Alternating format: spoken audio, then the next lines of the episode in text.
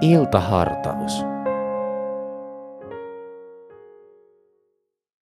Tämä on Helsingin kansanlähetyksen iltahartaus ja minä olen Susanna Vihervaara. Hyvää iltaa. Olen varma siitä, ettei kuolema eikä elämä, eivät enkelit, eivät henkivallat, ei mikään nykyinen, eikä mikään tuleva, eivätkä mitkään voimat, ei korkeus, eikä syvyys, ei mikään luotu voi erottaa meitä Jumalan rakkaudesta, joka on tullut ilmi Kristuksessa Jeesuksessa, meidän Herrassamme. Roomalaiskirjeen kahdeksannesta luvusta. Mikä se olikaan eilen? Hela, hela, hela vai helluntai? jutteli kotisairaanhoitaja tutulle vanhukselle. Saamatta vastausta hän jatkoi. Asiakkaat minulle ne aina selittävät ja sitten minä unohdan. Minä kuuraan taustalla tiskipöytää, kuulen pitenevän tauon ja selitän, ettei kyseinen seniori ole tainnut eläissään piitata kirkollisista juhlapäivistä. Sitten kerron, että helatorstaina Jeesus nousi taivaisiin ja helluntai on pyhän hengen vuodattamisen päivä. Lisään, että lapsille voi hyvin opettaa, että se on seurakunnan syntymäpäivä.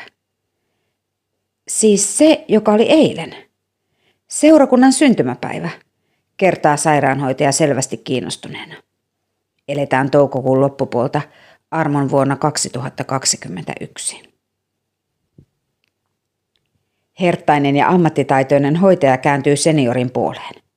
Hän sanoo, ettei ole mikään uskovainen, mutta ajattelee kristillisten juhlapäivien tuovan hyvää vaihtelua arkeen, kun elämä on hetken aikaa hiukan erilaista.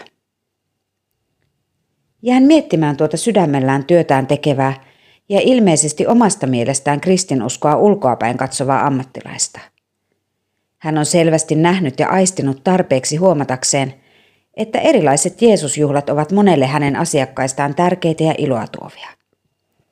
Moni heistä on varmasti päästänyt Jeesuksen sydämensä asti, niin ainakin itse arvelisin. Joka vuosi toistuvat juhlat ovatkin luonteva hetki toivottaa läheisillemme hyvää juhlapäivää ja kysyä, mitä toisen elämään kuuluu, onpa sitten kyseessä joulu tai juhannus.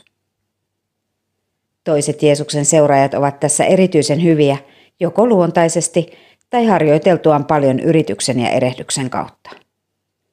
Toisille luontevampaa on elää ja olla arjessa, ilman suuria sanoja, mutta hiljaa mielessä rukoillen.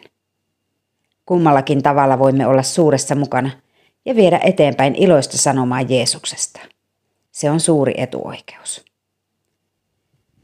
Toivotan hyvää yötä Paavalin Efesolaiskirjeen sanoin. Minä rukoilen, että Herramme Jeesuksen Kristuksen Jumala, kirkkauden Isä, antaisi teille viisauden ja näkemisen hengen, niin että oppisitte tuntemaan hänet ja että hän valaisisi teidän sisäiset silmänne näkemään, millaiseen toivoon hän on meidät kutsunut, miten äärettömän rikkaan perintöosan hän antaa meille pyhien joukossa ja miten mittaamaton on hänen voimansa, joka vaikuttaa meissä uskovissa. Se on sama väkevä voima, jota hän osoitti herättäessään Kristuksen kuolleista – ja asettaessaan hänet istumaan oikealle puolelleen taivaassa, ylemmäksi kaikkia valtoja, voimia ja mahteja, ylemmäksi kaikkia herruuksia, jotka mainitaan tässä ja tulevassakin maailmassa. Hyvää yötä, Jeesus myötä. Kiitos tästä päivästä. Ohjelman sinulle tarjosi Helsingin evankelisuterilainen kansanlähetys.